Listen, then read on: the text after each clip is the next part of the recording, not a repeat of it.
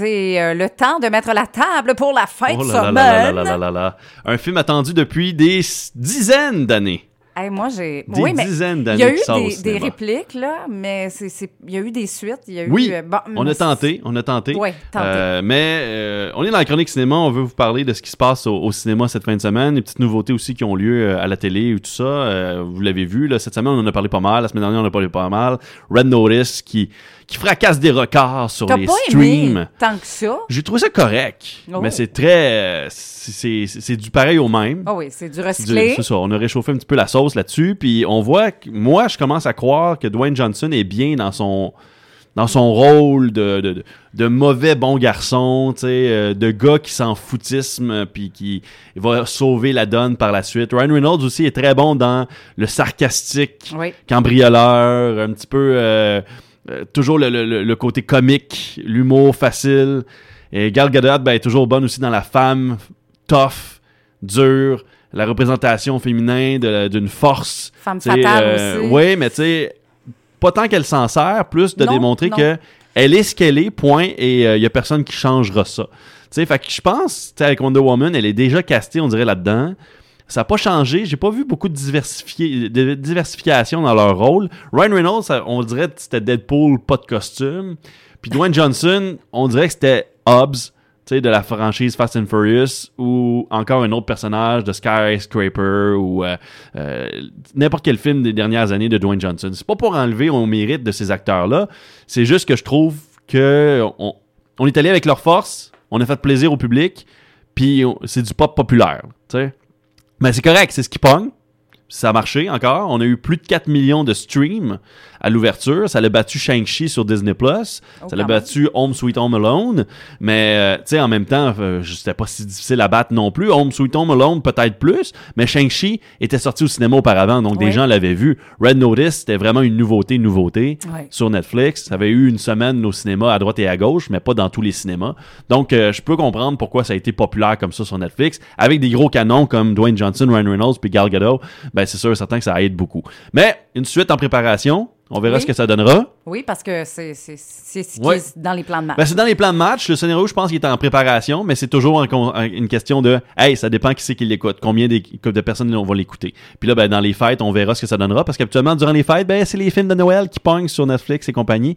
Donc peut-être que là, euh, Red Notice va descendre tranquillement du top 10 pas, euh, plus rapidement qu'il pense, du Ouais. moins.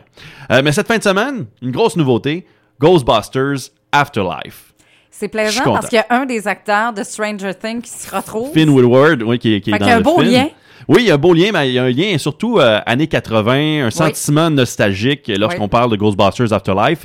Et je vais le dire d'entrée de jeu, si vous avez aimé les films de, de 84 et de 89, la gang, les comédies, surtout de 89, parce que 89, c'est une suite qui a été euh, un petit peu déclassée, dans le sens que il y a pas ça, ça, ça, ça fait 50-50 à peu près chez les fans de SOS Fantôme.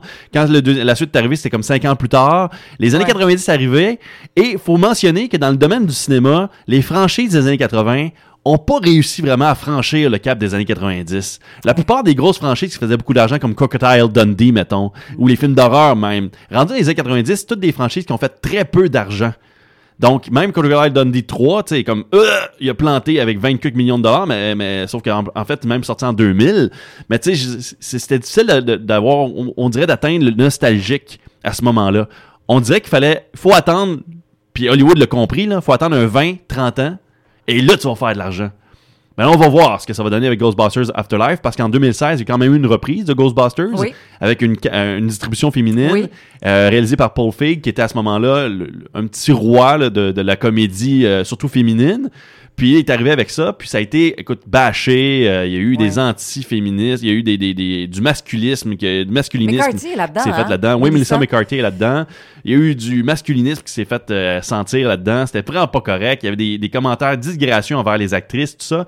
Qu'on aime ou qu'on n'aime pas, à un moment donné, il faut quand même être respectueux. Ouais. Euh, moi, personnellement, je trouve qu'il était inutile, ce, ce Ghostbusters-là. Il apportait rien, là. non, il apporte rien de nouveau vraiment à la franchise, mais en termes de film, il est quand même bien ficelé. tu sais. Les jokes sont quand même, ils frappent à droite puis à gauche, un petit peu à droite puis à gauche. Là. Euh, il il y, a du comique là-dedans. Là, Ghostbusters Afterlife, on rentre dans du sérieux, on rentre dans du, euh, on essaie de recycler toutes les mêmes les mêmes jokes des années 80. Donc, si vous avez vraiment trippé sur les la première mouture de Ghostbusters, vous allez aimer Ghostbusters Afterlife. Mais c'est tout ce que ça offre. Les critiques semblent bonnes quand même. C'est 55, c'est 60 quelques pourcents. C'est moins que celui de Paul Feig de justement de 2016. Donc, c'est quand même euh, à noter. Mais je pense que c'est ça. Le, le, point est que les fans voulaient un Ghostbusters des années 80 en 2020. Tu sais, ben, en 2021 maintenant à cause de la COVID. Mais c'est ce qu'ils ont maintenant. C'est le Ghostbusters que les fans voulaient, vous l'avez. Par contre, ce que j'ai lu de, des critiques beaucoup, c'est que la première heure vous donne pas grand chasse aux fantômes. Vous n'en aurez pas beaucoup, vous allez même en avoir peut-être pas pantoute. Et après ça, la dernière heure sert à, l'action. Euh, puis c'est un petit peu vraiment des clichés à droite et à gauche, les apparitions des anciens acteurs de la franchise de Ghostbusters Afterlife. Mais on retrouve plus un sentiment d'un film de Spielberg des années 80-90, de Ambling Entertainment. Donc, une espèce de Goonies. Donc, on a une quête où est-ce que le petit enfant, la petite fille, en fait, de Spangler, qui était un personnage qui est malheureusement décédé. L'acteur est décédé euh, avant ça. Et euh, Jason Redman prend les rênes de son père, Ivan Redman, et tente de créer un film à cette saveur-là. Donc, une gang d'enfants, un petit peu à Stranger Things, on en parlait, on en parlait ben, d'entrée de jeu. Ça ressemble beaucoup à, à cet aspect-là. Où est-ce que... Puis Stranger Things a beaucoup aidé à faire en sorte que Ghostbusters se retrouve au cinéma aujourd'hui. Ah oui? Parce que la deuxième saison de, de, Stranger Things avait misé beaucoup sur ils vont être déguisés en Ghostbusters. Ils vont avoir un épisode consacré à l'ambiance de Ghostbusters. Et il y avait eu tellement de, plaisir à voir cette émission-là. Les fans étaient tellement euphoriques à voir ça, à avoir un rappel des Ghostbusters, que ça donnait encore une fois la puce à l'oreille à Sony. Puis Sony a besoin de franchises en ce moment, a besoin de raviver des franchises, faire de l'argent pour vendre plus d'actions. Fait que Ghostbusters, on essaye. Par contre, pour les prognostics, on s'attend à peut-être un 30-35 millions de dollars d'ouverture au box-office domestique. Ah Et Ghostbusters n'a jamais été vraiment populaire à l'étranger. Les fantômes, ça fait pas plaisir, on dirait, au marché. Euh, euh, pourtant, c'est super populaire les films d'horreur. Mais les films d'action euh, de fantômes, ça marche pas trop trop peut-être dans le marché européen de l'Est ou asiatique. Donc on verra ce que ça donnera pour Ghostbusters à l'étranger. Mais pour l'instant, on s'attend peut-être à une, un final de 200 à 300 millions de dollars au global. Quand même un film de deux heures. Là. Oui, c'est deux heures, quatre minutes. Donc, on verra ce que ça donnera, mais c'est au cinéma No Shore cette semaine. Mm-hmm. Les autres films, c'est Eternals, toujours euh, de Marvel. Et euh, Marvel sont tellement déçus de la performance au box-office de ce film-là, même s'ils le disent pas. Pas une bonne semaine, hein? pas, une, bonne, une bonne, entrée. Là.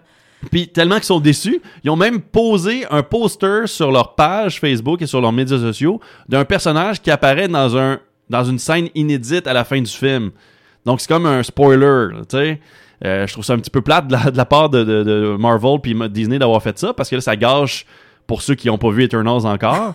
Fait que vous avez un petit peu un spoiler qui a été annoncé de même euh, sur les réseaux sociaux en montrant une affiche de ce personnage-là et de la personne qui interprète ce personnage-là, c'est Harry Styles.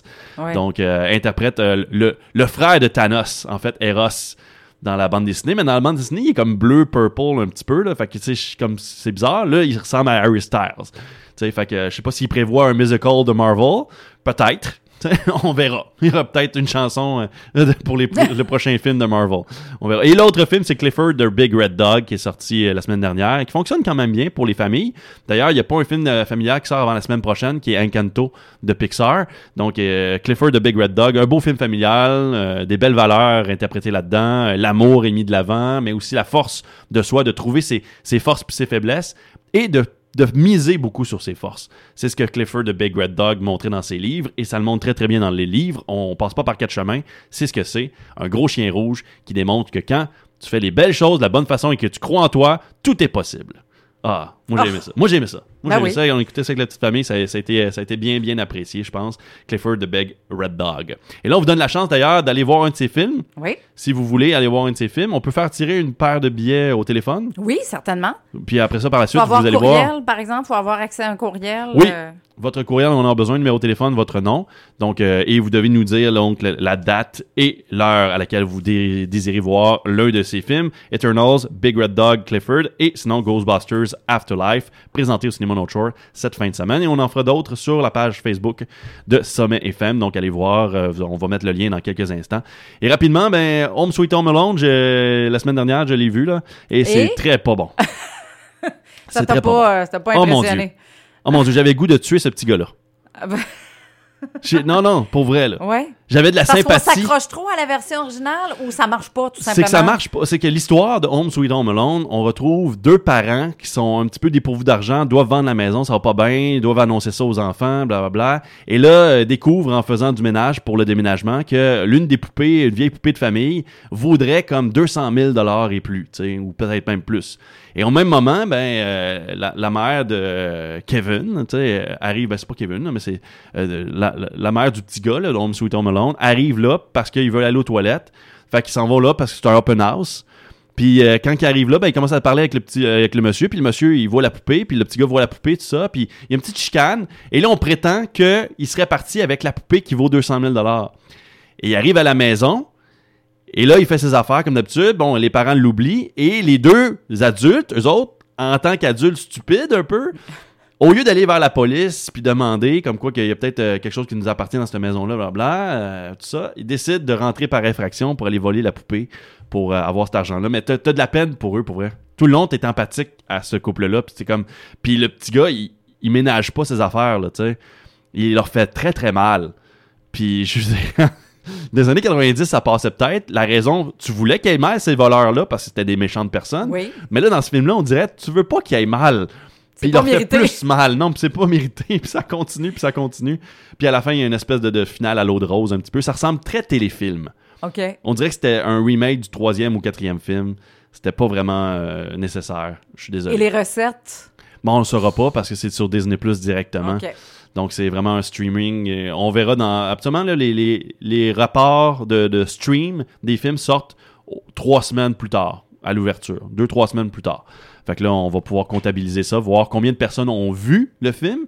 Et en faisant ça, on prend, une, euh, on prend à peu près 40-50% de ces gens-là et on multiplie par 10 le prix d'un billet de cinéma. Et ça donne une valeur à ce que le film aurait pu faire au cinéma, à peu près.